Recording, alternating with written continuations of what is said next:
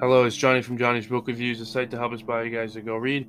So go read. I'm doing something different in this episode where I'm going to discuss in an idea that I got from books and how I applied that to my life. And I'll do these episodes a couple times through the year, and I think that's very important because reading shouldn't be just passive.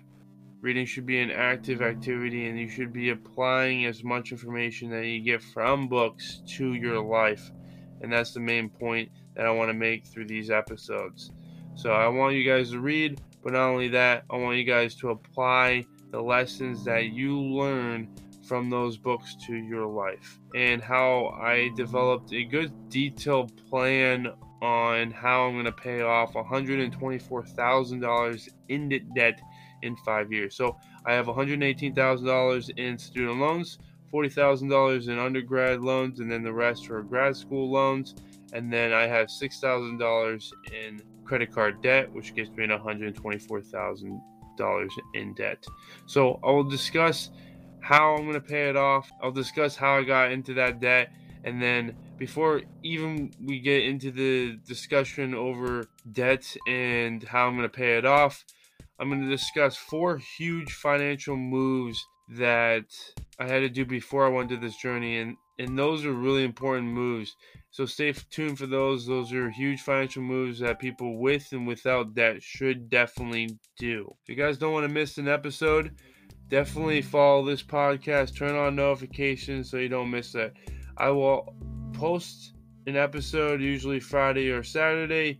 But again, if you guys don't want to miss an episode, definitely turn on the notifications and follow this podcast. Also, give me a rating as it helps the show grow and I really want a lot more people to discover this podcast, not only to help them read, but also to get them applying ideas from books to their life. So, before we begin, let's talk about real estate. It's a really good passive income, but how do you get into real estate? You have to buy the property and deal with annoying tenants. Who wants that, really? What if you could buy into a portfolio an account that buys the properties for you and handles the tenants? Is that such a thing? Yep. It's called a real estate index fund. I'll talk a little bit about that a little bit more later too. But I use Fundrise as this company is one of the better real estate index funds out there. You can start as little as $5. And if you use my referral link, you get $25. HTTPS slash slash fundrise.com slash r slash opr 3zp again it's fundrise.com slash r slash opr 3zp you'll get a $25 i'll get $25 as well but the main point is that you're going to be setting up a real awesome real estate portfolio risk fee you don't have to worry about the tenants you don't have to worry about buying the property. They have properties, commercial warehouses, and multi million dollar apartment complexes. When you invest into this account, you're buying shares specifically into those buildings and those properties that they own. Now, specifically into one property, but once you buy or put money into the account, it diversifies the amount that you have into your account and diversifies it into all the properties that they own. So again, use my referral link, sign up, and get started with real estate today. Again, my referral link is fundrise.com. Fundrise.com slash ROPR3ZP. Again, the referral link is OPR3ZPR. Sign up,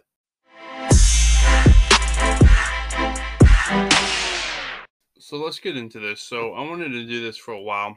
Before we begin with my four financial moves I had to do, you have to kind of understand the misconception and myths over money. And this is what I had to do before I really embarked on this journey. This is like the first step and kind of learning what they do, what they do with finances, etc. It's just crazy. Yeah, the the biggest misconception an idea that I thought for the longest time was hey, people who are making this amount people who are rich, they have expensive houses, expensive cars. You know, they look rich on the outside. And that's always what I thought. That definitely is not the case. Be able to afford those things. And I learned these through two powerful books Millionaire Next Door by Thomas Stanley and Everyday Millionaire by Chris Hogan.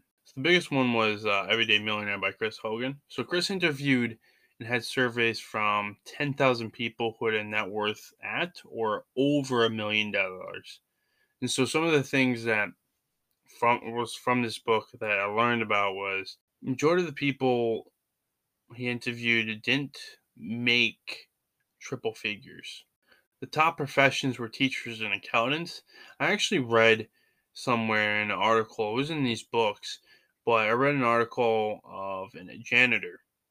And this janitor, you know, a job that you wouldn't expect for a guy to have this amount of net worth, right?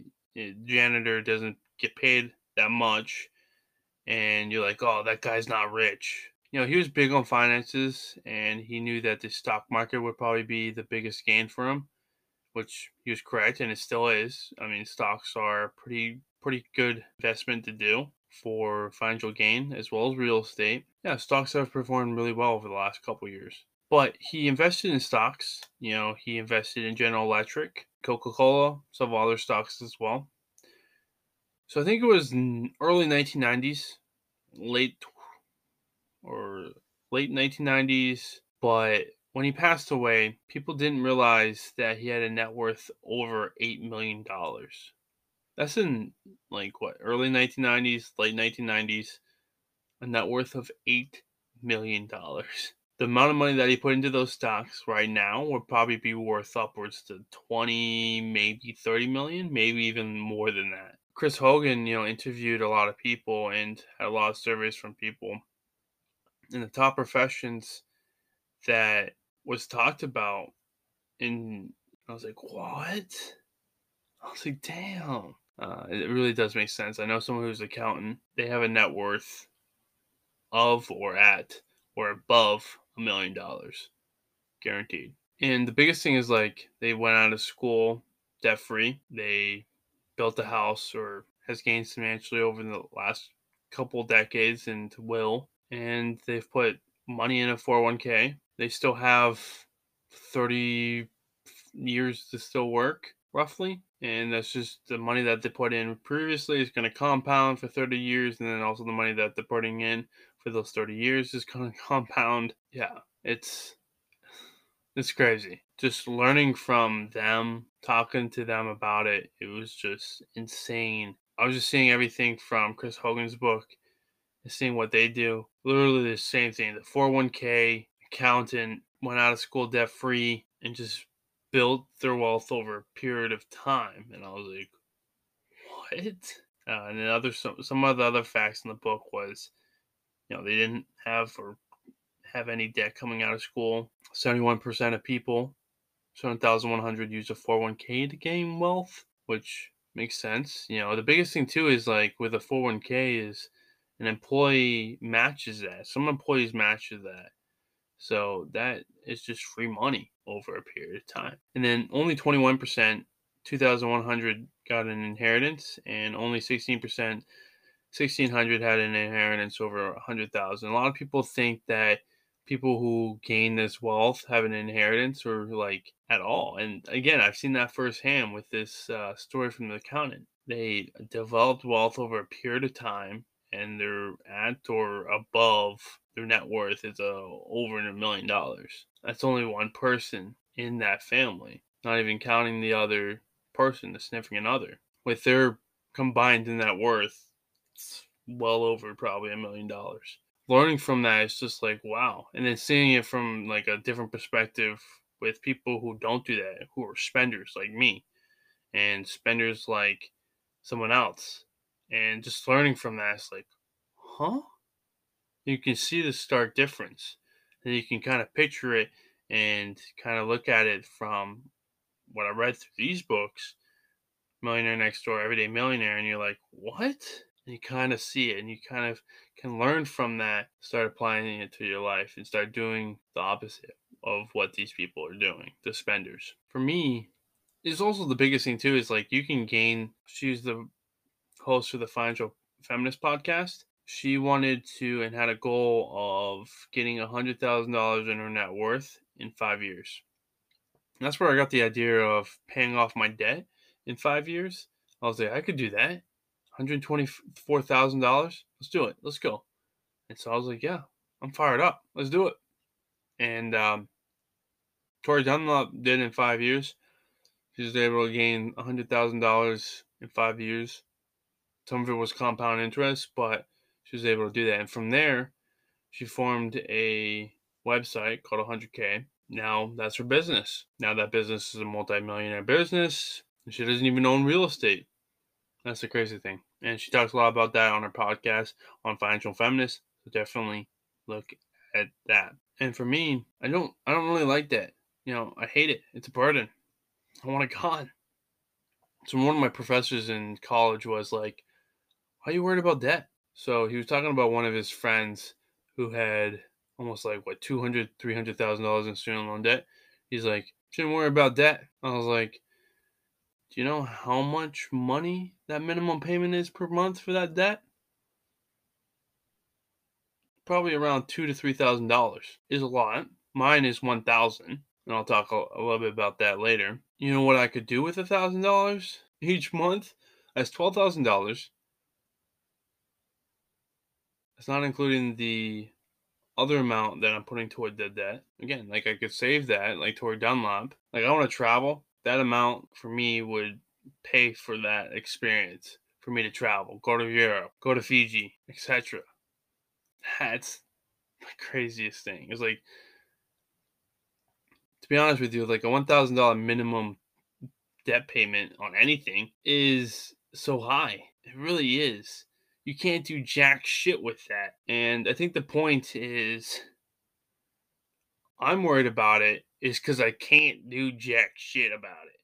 Like I literally can't. Like if I have a hundred a thousand dollars minimum payment on student loans, that's not even including credit card debt, by the way, and that's not even including my other bills, specifically for Johnny's book reviews, and then also rent, other things as well. Exactly. Like there's no real way or breathing room to spend on yourself or to even go like and spend it on vacations or whatnot. And that is the biggest thing. So the biggest thing is like, why am I worried about that? Why am I worried about that? Because you can't do shit with it. I'll be trapped with it. I will not be able to have fun, not be able to travel and go to places. As of right now, I can only go to a couple smaller places in the United States until I pay off my debt, or I'm going full blown flipping across the country. Probably living in Ohio, we'll see, but I'm working toward that. I think that's the the reason I why I don't really like that because you can't really do much with it. You're straddled. Again, going back full circle to the story about the misconception about people that you think are rich. Straddling that living paycheck to paycheck and that's the biggest reason why is is because of the amount of debt that you owe that's the harsh truth and i'm i understand it all my money every month now, or in the next couple months, will be going toward debt. Just imagine if I didn't have that debt. Where would that money go? Before a rant on this more and more, repeat myself over and over again, let's begin with the four financial moves I did before I embarked on this journey. Number one is life insurance. This is so important. Life insurance is not for me. This is for my broskies. God forbid if I pass away. I don't want that to happen, but you have to set it up in case it does. That's why it's important. Getting coverage for people you care about and setting them up financially if you do pass away. If you don't have life insurance, get one. Go for short term, as whole life insurance is not good because you get ripped off. If you want more info about it, look it up, but it's not the option you want to do. Definitely go for short term. So I have my life insurance with a company called Primerica. It's a great company who offers a really good short term uh, insurance the cool thing is that they increase my the amount of money my coverage by twenty five thousand dollars every year. So the older I get, the more money my broskies get. The other thing is that my short term lasts till I'm 60, which is pretty awesome. Right now, my coverage is at $250,000, which is pretty insane.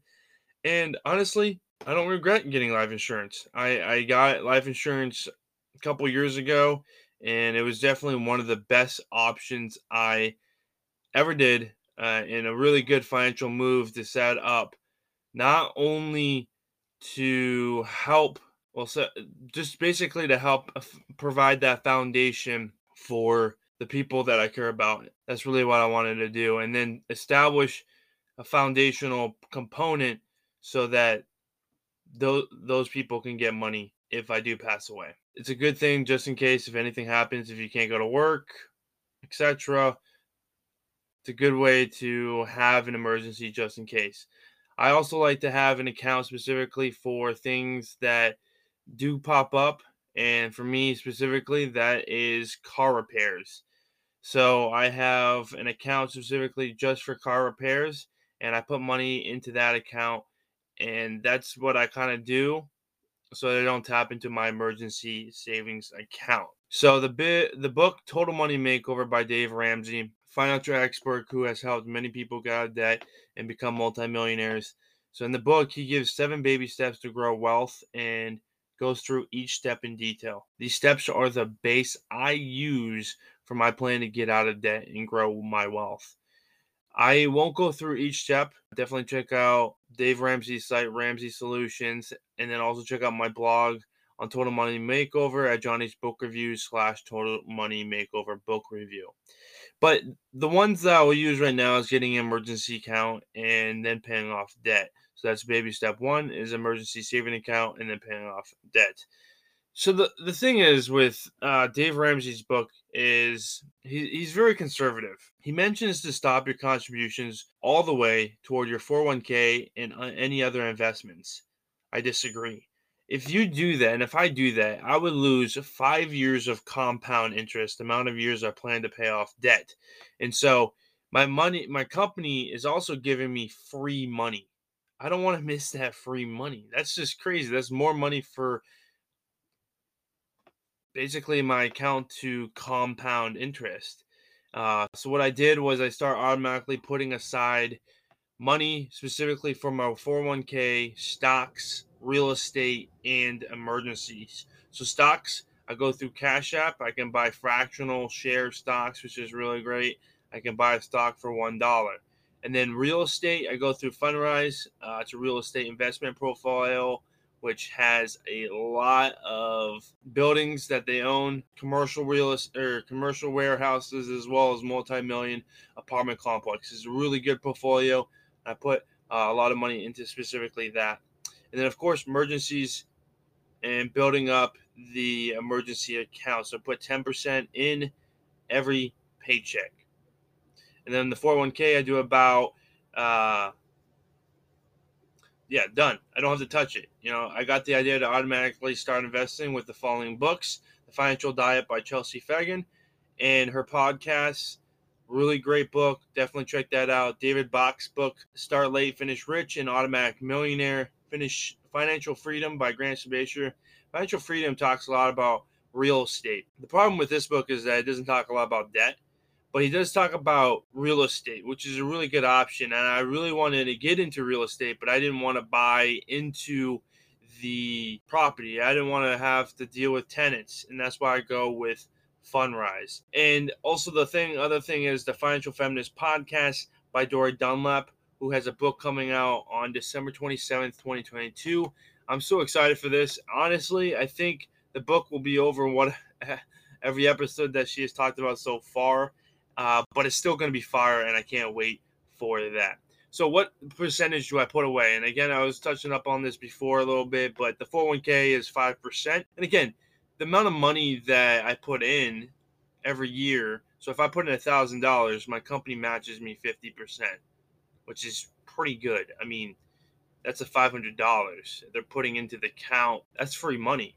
And that money is going to compound. So, that 500 in the next couple years will be well, actually in a couple decades will be upwards to two thousand dollars. It's pretty good. Real estate and stocks are combined three percent. Emergencies are ten percent, so it comes straight from every paycheck that I have. And this comes to a total percent of 18% of my income that's being put away specifically for those. The rest is going to debt. And then some of it is also going toward some of my splurges, specifically Funko, and then also some restaurants. Beautiful.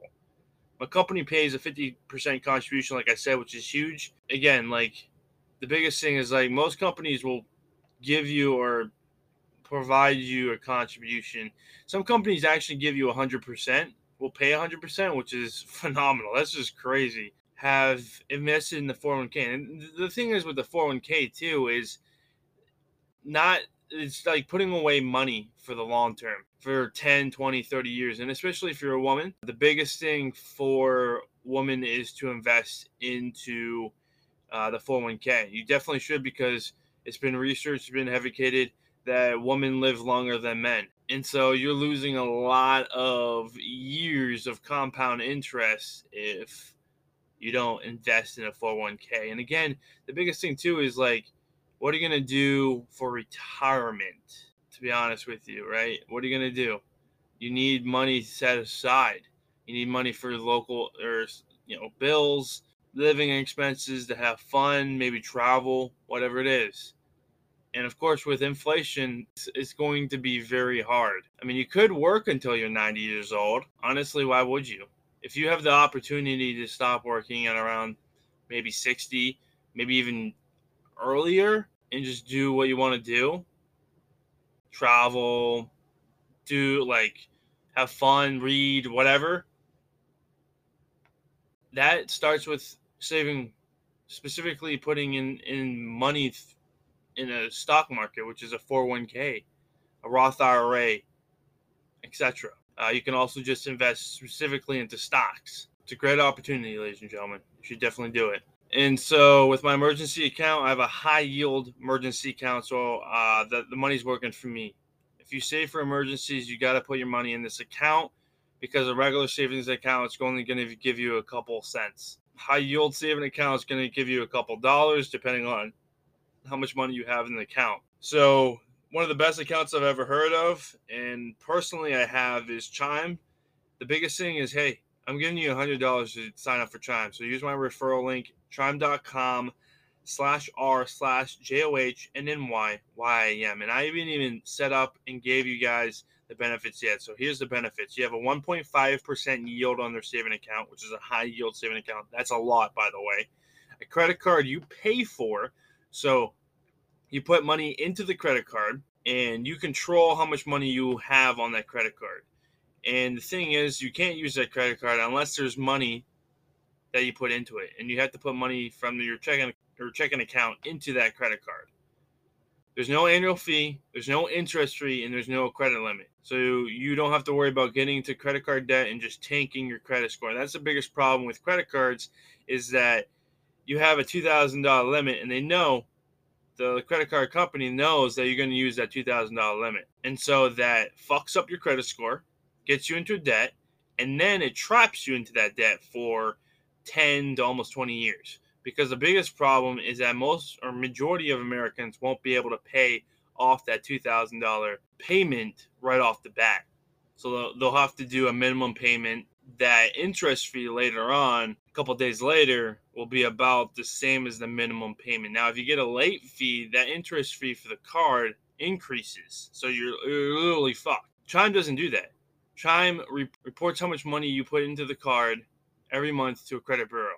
So you don't have to worry about a interest. You don't have to worry about a fee. You don't have to worry about getting your you know credit score fucked. You don't have to worry about uh, or getting into credit card debt either. Four wins right there. I don't know why you guys have not signed up. You haven't signed up. My referral link is chime.com, C H I M E dot com slash R slash Johnny M. So you're getting $100 just to sign up, by the way. And the account builds your wealth and builds your credit score without a high interest annual free credit card. I mean, I think that's the biggest thing with this account is that the credit card is great, their high yield saving account is wonderful, and you can use this card anywhere. And also, they have a, a free, free overdraft of up to $200 for eligible members. This kind of goes off your deposit each week. This is wonderful. So use my referral link. It's chime.com slash r slash Johnny M. Sign up, have a qualifying deposit of $200 within 45 days, and get $100. So if you use my referral link, I'll get $100 as well. That's not the point. The point is that you are going to set up with an account that actually helps your credit score, number one, and then also builds your wealth over a period of time. It's the best account ever, bank account ever that I've ever heard. And I've been with over 12 banks. You know, I've been with the major ones Huntington, Capital One, Bank of America. None of them compares to this. This is one of the top notch banks out there. So why haven't you signed up? I'm, I'm being serious. I'm not I'm not selling you on this. I, I feel I felt bad referring this to you guys, but I actually I shouldn't because this is honestly one of the best banks out there. Sign up. Use my referral link and then you'll get a $100 as well. So you're building wealth, getting $100, and it's not fucking your credit score. I mean, you're getting three wins right there, ladies and gentlemen. I don't know why you haven't signed up yet. So this step took me around 1.5 years to build, but it was definitely worth it. Uh, definitely getting that amount of money into my emergency account. So I had to get at least a thousand dollars in my emergency account first and foremost, and that kind of took a long while to do. The biggest thing is like for me to build that as quickly as I did I actually had to get another job. Majority of my bills and my everything was going to credit card debt and other bills, etc. It wasn't going to happen. So I had to get another job to put that money to get as much or as quickly a thousand dollars into that account as I can. And so that's what I did. So if you haven't already, get emergency saving account, but put that money into a high yield saving account. Uh, number three, consolidating debt. I mean, it was crazy. You know, I was paying a high interest fee and it would take me almost 10 to 13 years to pay off these credit cards. And that's what they do. That's the biggest thing. So the biggest thing is like I have a Discover credit card. You know, I use the the limit that I had at two thousand dollars. The problem is that the interest fee for me is about 24 to 25 percent I got a couple late fees. So that increases the percentage a little bit higher. My minimum payment, you know, I pay my minimum payment and then my interest fee is about the same as my minimum payment. Do you see where it's going?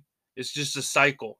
A cycle. A cycle. If you pay the minimum payment off a credit card, you're not going to pay it off for 10 to 15 years. And that's what they want you to do because they're making money off of that interest fee. That's how banks make money interest fees, and then also you overdrafting on your uh, account. Hey, I'll say it again, ladies and gentlemen. Chime doesn't do that. Again, referral code is chime.com slash jar slash Johnny M. You get a hundred dollars just signing up. Again, I get a hundred dollars as well, but that's not the point. The point is this bank account doesn't destroy your credit score, doesn't rob you, it actually helps build your wealth. Surprisingly enough, not a lot of banks do that. They rep you off, specifically on credit cards. A lot of banks provide you a credit card, by the way. And then also a fee. So if you get below zero dollars, they charge you instantly a net or thirty-five dollars. Most banks will only allow you to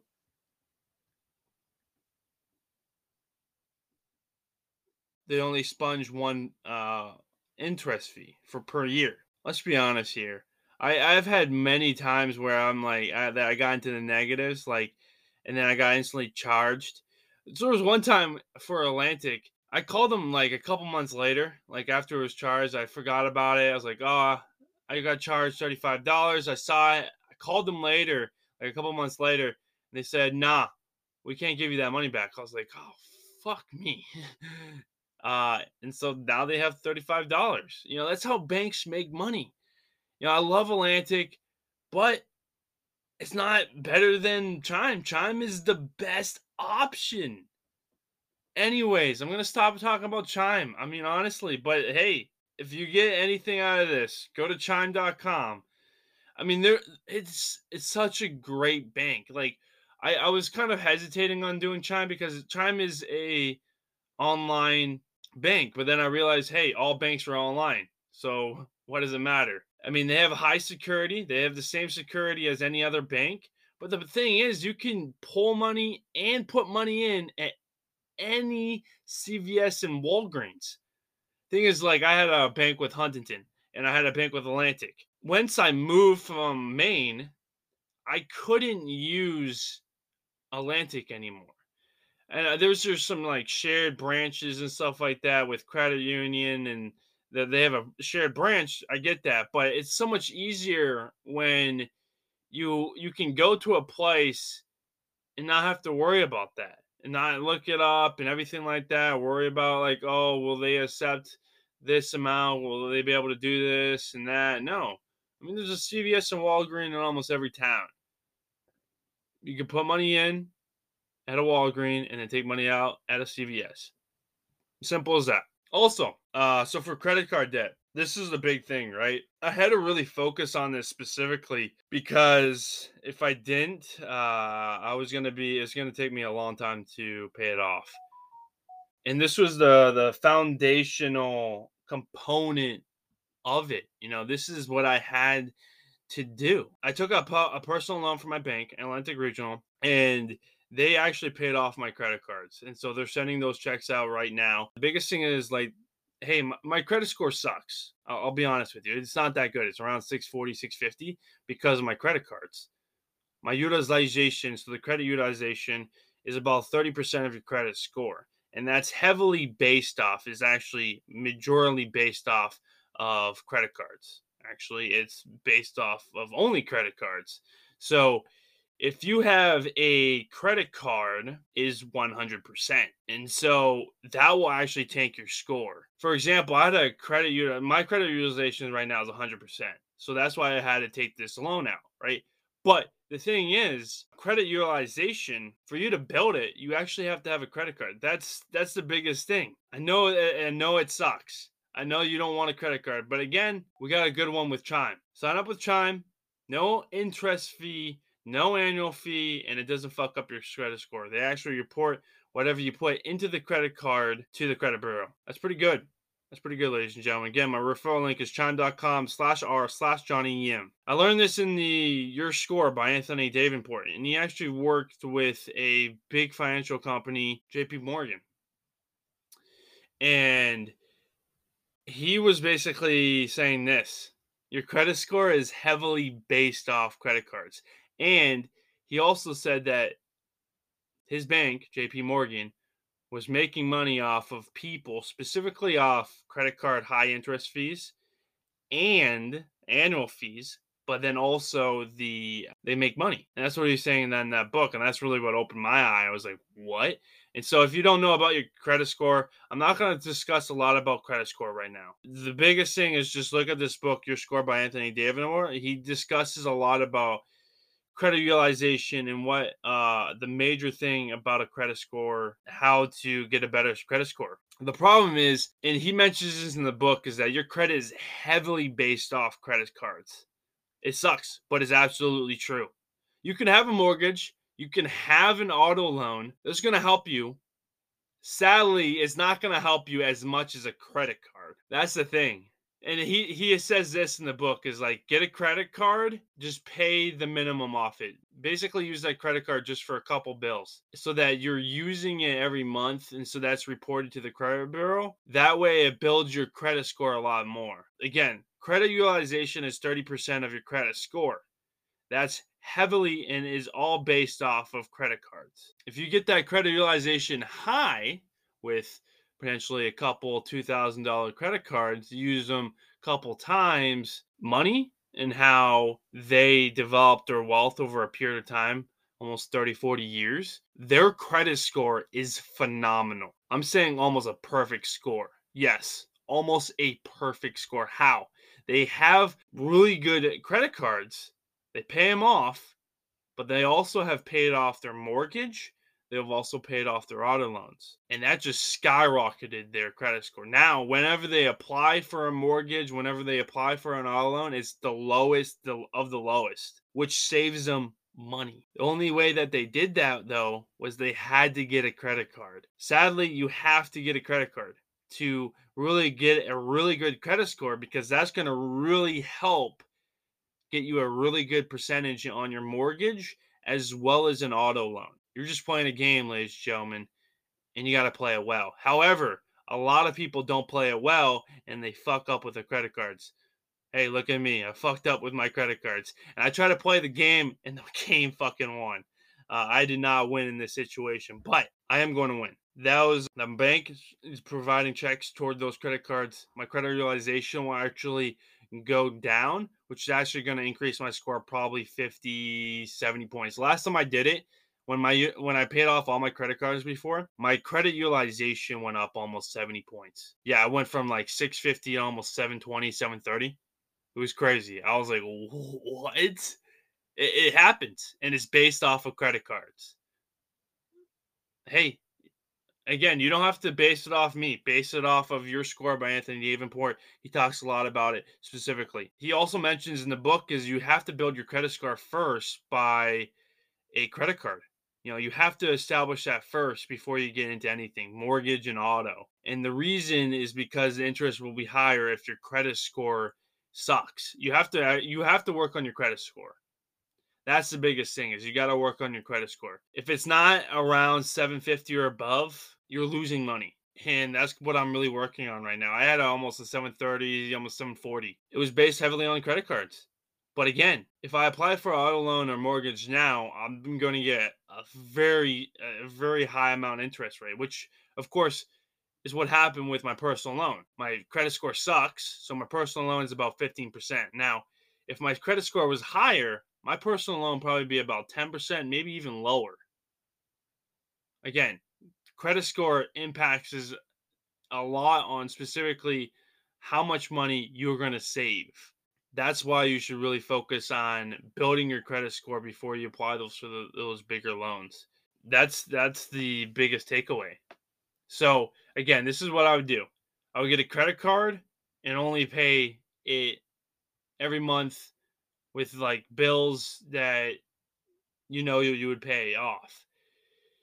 The problem with that is that you can get into credit card debt, and I did that because of grad school. I didn't have any way for me to pay my bills.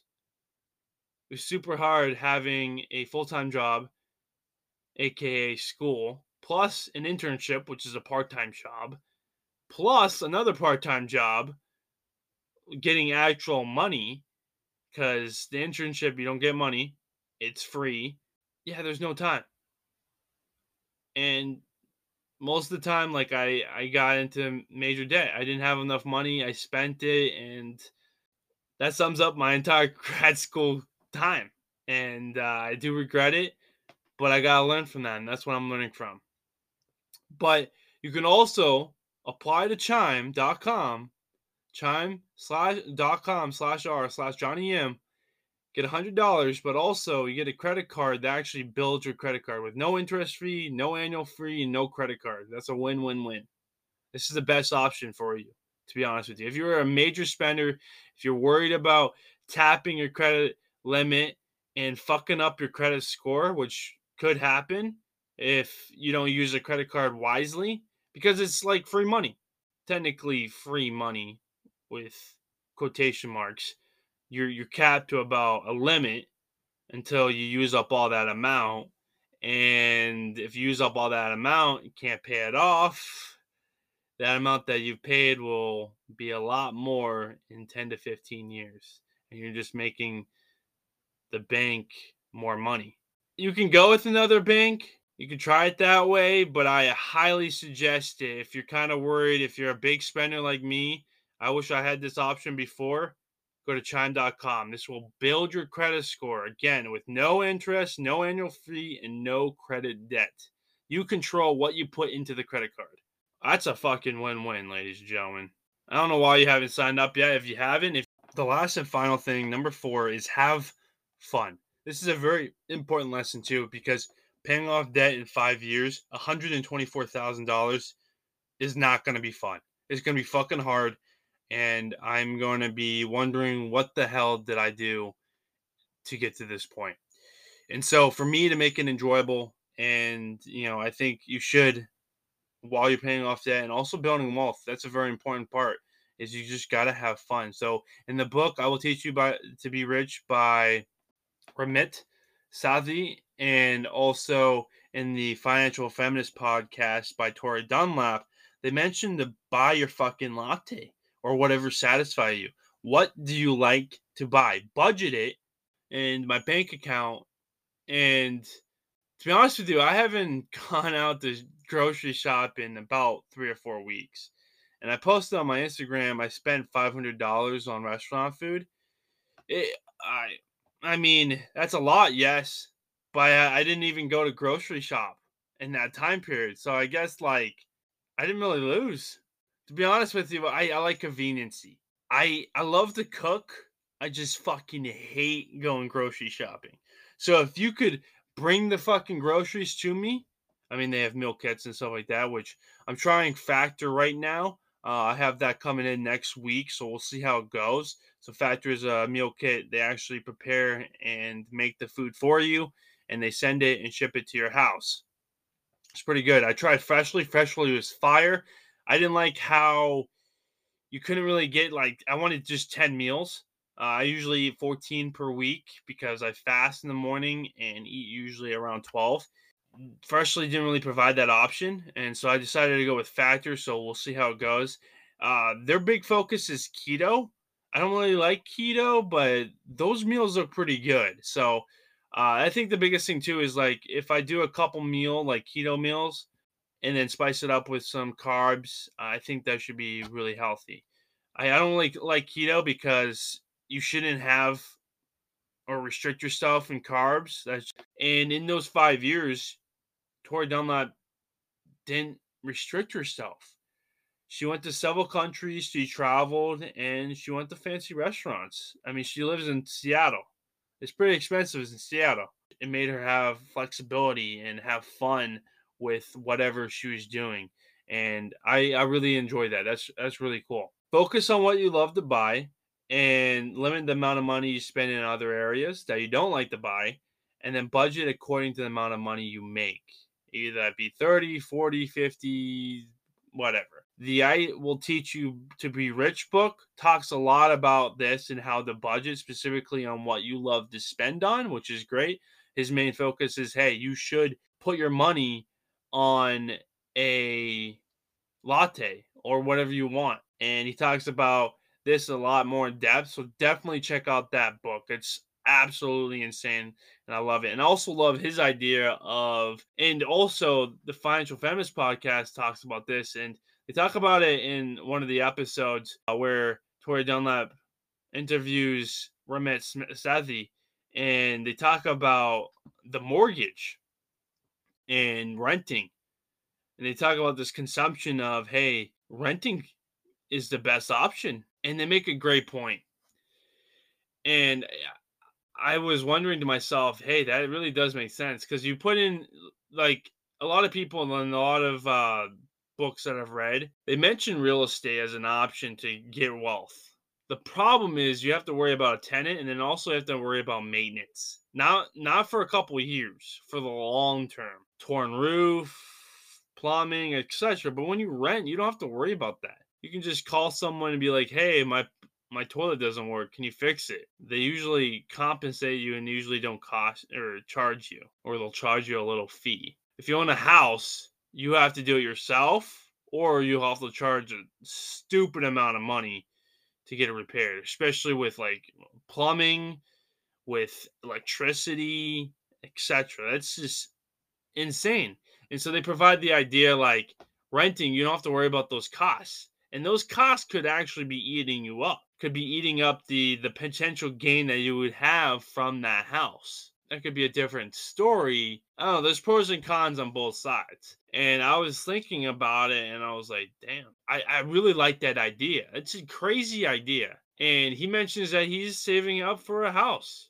But when he wants to buy a house, he's not buying it for the potential gain. So this is uh, Ramit Sethi. He's he's buying it so he can splurge the fuck out of it. He's buying a fucking multi mansion, multi million dollar mansion, probably. He doesn't think the house, buying into a house, is a really good investment. And so does Tori Dunlap. She doesn't either. She almost closed into a condo in uh, a couple hours from Seattle, but it didn't make sense. Not only because she wasn't getting a lot of money off it in the long term, she wasn't ready. She was 22 years old. And then, third, she was driving two hours to and from the house. So a four hour commute from her house to Seattle. That's too long. I'm honestly thinking about it. I'm like, damn, that is too long. She wants to be in Seattle to kind of you know hang out with her friends. And it's a lot harder to do that when you live two hours away. Roughly two hours away with traffic, especially in Seattle, that makes sense. I was like, damn, that's true. It would be more beneficial to you, to your time, if you just rent in Seattle and you can just hang out with your friends whenever and live life in Seattle instead of worrying about driving back and forth from your house or your condo that you had two hours away. The thing is, too, is like she was looking around the houses in Seattle. You got to have fun with it. You know, you should you shouldn't restrict yourself and be like, "Oh, I can't spend out in restaurants." No, you can. Just do it sparingly, but also take your time and not spend a lot of specifically budget it according to amount of money that you make. That's what I say. Like uh, it's the same with diet, right? You can't restrict yourself too much. If you want a fucking hamburger, have a hamburger. If you stick with a strict diet, you're gonna hate it, and then you're gonna splurge later. That's just dieting. I've had that issue over the last six, seven years. That's why I really don't really focus on what I eat now. I mean, of course, I'll eat nutritious, healthy foods, spinach. I'll have a smoothie almost every day, multivitamin, etc. But if I want a hamburger, I'll have a fucking hamburger. If I want chicken wings, I'll take a chicken wings. I want something fried, I'll, I'll I'll eat something fried, right? You should splurge a little now and focus on eating nutritious foods 70 to 80% of the time. And you'll have more fun with that. The, the thing is with diets, they don't work because you're not having fun. You're not eating what you like. You should eat sparingly on what you like. Eat nutritious foods like 70, 80%, maybe a little bit more, and you should be good. And it's the same with money. You can't restrict yourself. If you want to spend money on Funko Pops or something that you love, do it, but also budget it according to what you you know you what what you make. But then also focus on building wealth and paying off debt 70 to maybe 90% of the time and you'll have more fun doing it. And that's the biggest thing. And that's what I learned about in these, you know, not not only I will teach you to be rich, but also the Financial Feminist podcast is that you can't restrict yourself. It's not going to be fun. You're going to splurge later and then you're going to feel guilty. And it's just that entire cycle. That's not good. That develops a bad relationship with money. And you should have a better relationship with money. It should be a really good relationship. It should be healthy it should be a healthy relationship, and that's the biggest focus. And I think this is one of uh, the key components that I had to focus on to make sure that I was ready. And you know, the crazy thing too was that that's what you got to focus on, right? You'll have more fun with those steps built. It is now time to pay off my debt.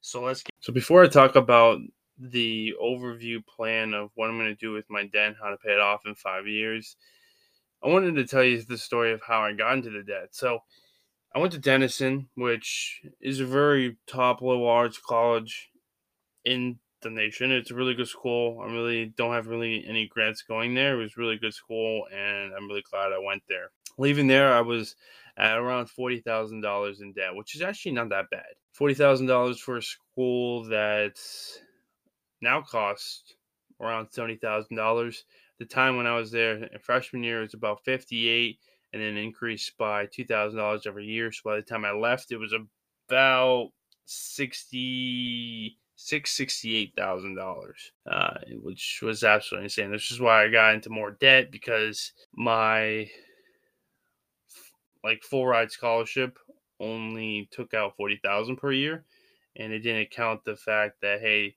the school is prices are increasing, which is absolutely saying it's crazy that the prices of school increased so much. It was absolutely insane. And one time I thought like, hey, I, I, I might not be able to pay this, but we were able to get it, and I'm I'm really glad I was able to be able to pay for school. Yeah, I left there with about forty thousand dollars in debt, thirty thousand with the government, with a student loan, and then ten thousand with a private loan from Denison. And then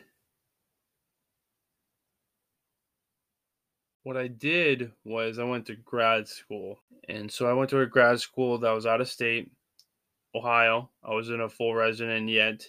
I had to figure out a place to live, how to basically live like an adult, place to live, find your own food, pay for bills, also going to school.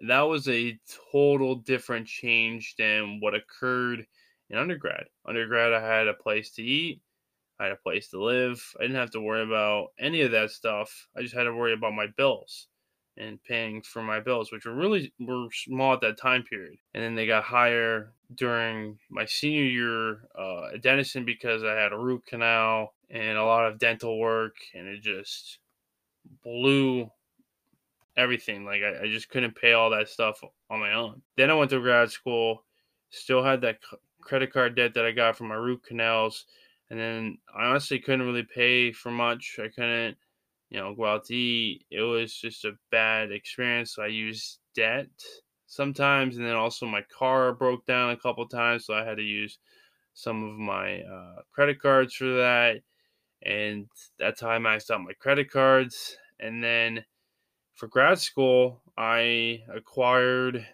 roughly seventy-eight thousand dollars in debt. So the biggest thing is like with grad school is you have to pay for everything on your own. There's no scholarships, really. uh, and also you have to find a, a, place to live, which was crazy. Uh, it's like you're trying to. Here, I'll explain. It's like what I'm doing right now is like, you know, working and have a side gig, and then Johnny's book reviews. Have to go to classes. You have to do homework, and then also what I studied in high or grad school was athletic training. So I had to do clinical experience. I had to do an internship, not paid. I had to do that for almost 10, 20 hours per week. And then I also had to do or find a part time job. And most of the time, the part time job was hovering around a full time job I was working uh, almost 29, 31 hours. I just, I just couldn't do it.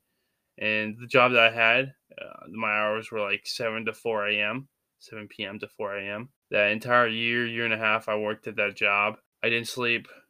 I barely functioned and I mean, I almost dropped out, and I wish I did, but I didn't. Uh, and I continued with grad school. Now, my journey is to pay off that amount that I had from grad school, majority of it from grad school. And so that's kind of how I acquired that amount of money $124,000 in debt. And so the journey to pay it off starts now.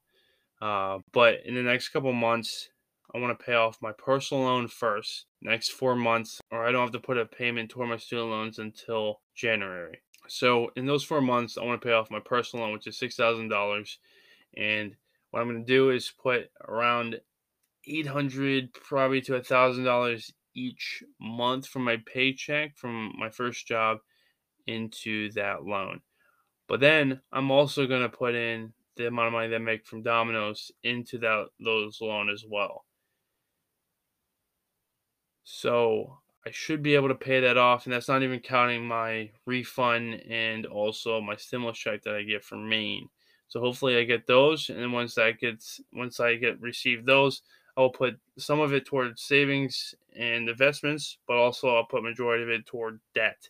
And so that will pay off the personal loan in around four months. And then once that happens, the the minimum payment should start, which is around twelve hundred dollars. So I'll pay that, but then also dump the amount of money that I put in the personal loan, and I'll just put it toward that. Not as probably much, because I have to put a lot of focus into the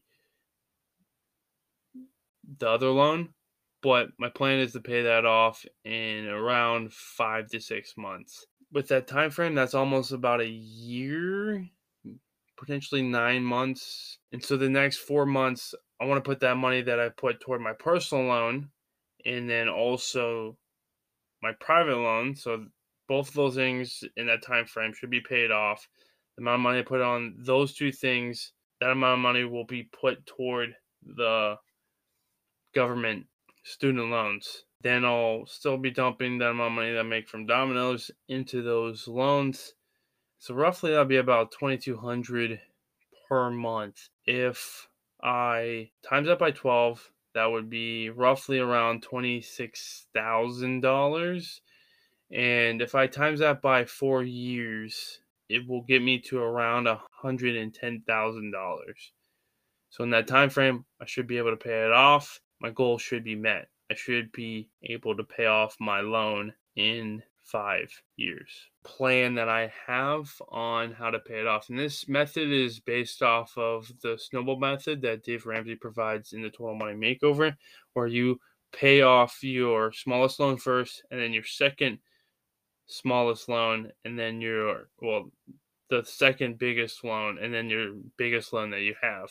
And that's really what I'm going to do so that you can basically put the money toward that you had toward that smaller loan so that that minimum you're in the amount that you paid you're putting that toward the the next biggest loan so that that get pays off quickly. And then you're using that minimum from the personal loan and then now the private loan you're putting that amount of money into the next loan. Well that's really what's going to happen. And that amount of money is going to compound and pay that off as quickly as possible and it's not also counting the money that i get from refunds specifically the federal refund and the Maine refund also, that's not counting that I get an extra paycheck two times per year. So I'll dump that extra paycheck into debt but that's also not counting the bonus that I get. So I'll dump that also into debt. Without those things, I should be able, without like the bonus, without the extra paycheck two times every year, and the refunds, those three things, I should be able to pay off my loan. But with those three things, I should be able to pay off quickly or quicker, and that's my ultimate goal. So that's really what's going to happen. My goal for the next five years. So let's get into it. I'm super excited and uh, I'm really excited to dive deep, deep into this and, you know, figure out the best way to kind of pay off this loan. And I want to do it in five years. This was a long episode, but it had a ton of great information, specifically over 401ks, the misconception and myths about money, stocks, real estate, credit cards, getting to student loan and credit card debt, and my journey and my plan to pay it off in five years. And I give you guys a plan on really specifically on how I'm going to pay it off. And you guys know the way I said it, the way I, I mentioned it, I should be able to pay it off in that time frame. It's very reasonable. It makes sense. And uh, I'm really excited for this journey. I'll let you guys kind of know the updates of it. And I hope to be debt free in five years. My plan is to be debt free in five years. So let's get it. I'm really excited. And again, if you guys want to have a daily update on what I'm reading, check out my Instagram and Goodreads page at Johnny's Book Reviews. And then also, if you like written reviews, I'm going to provide my podcast notes kind of in a written form on my site at johnnysbookreviews.com. So check that out. Check out my reviews, check out my blogs, etc. I provide a lot of blogs specifically on there as well. Thank you guys. Uh, and then also support this channel. It will provide me the opportunity to provide better reviews for you guys, get better equipment for you, the, the episodes, and I'm really excited for that. So support this channel. You can just support one dollar per month. Again, that money is going to go towards specifically saving it for better equipment for this podcast. It's not that money that I get will be only used for that. Now it's not going to be used for my uh, debt. And then anything else that I get and any amount of money that I make through this Johnny's Book Reviews is not going toward debt. I'm just saving it and reinvesting it into this business. All right. Uh, that'll be it for this. Thank you guys so much. I'll talk to you guys in the next one.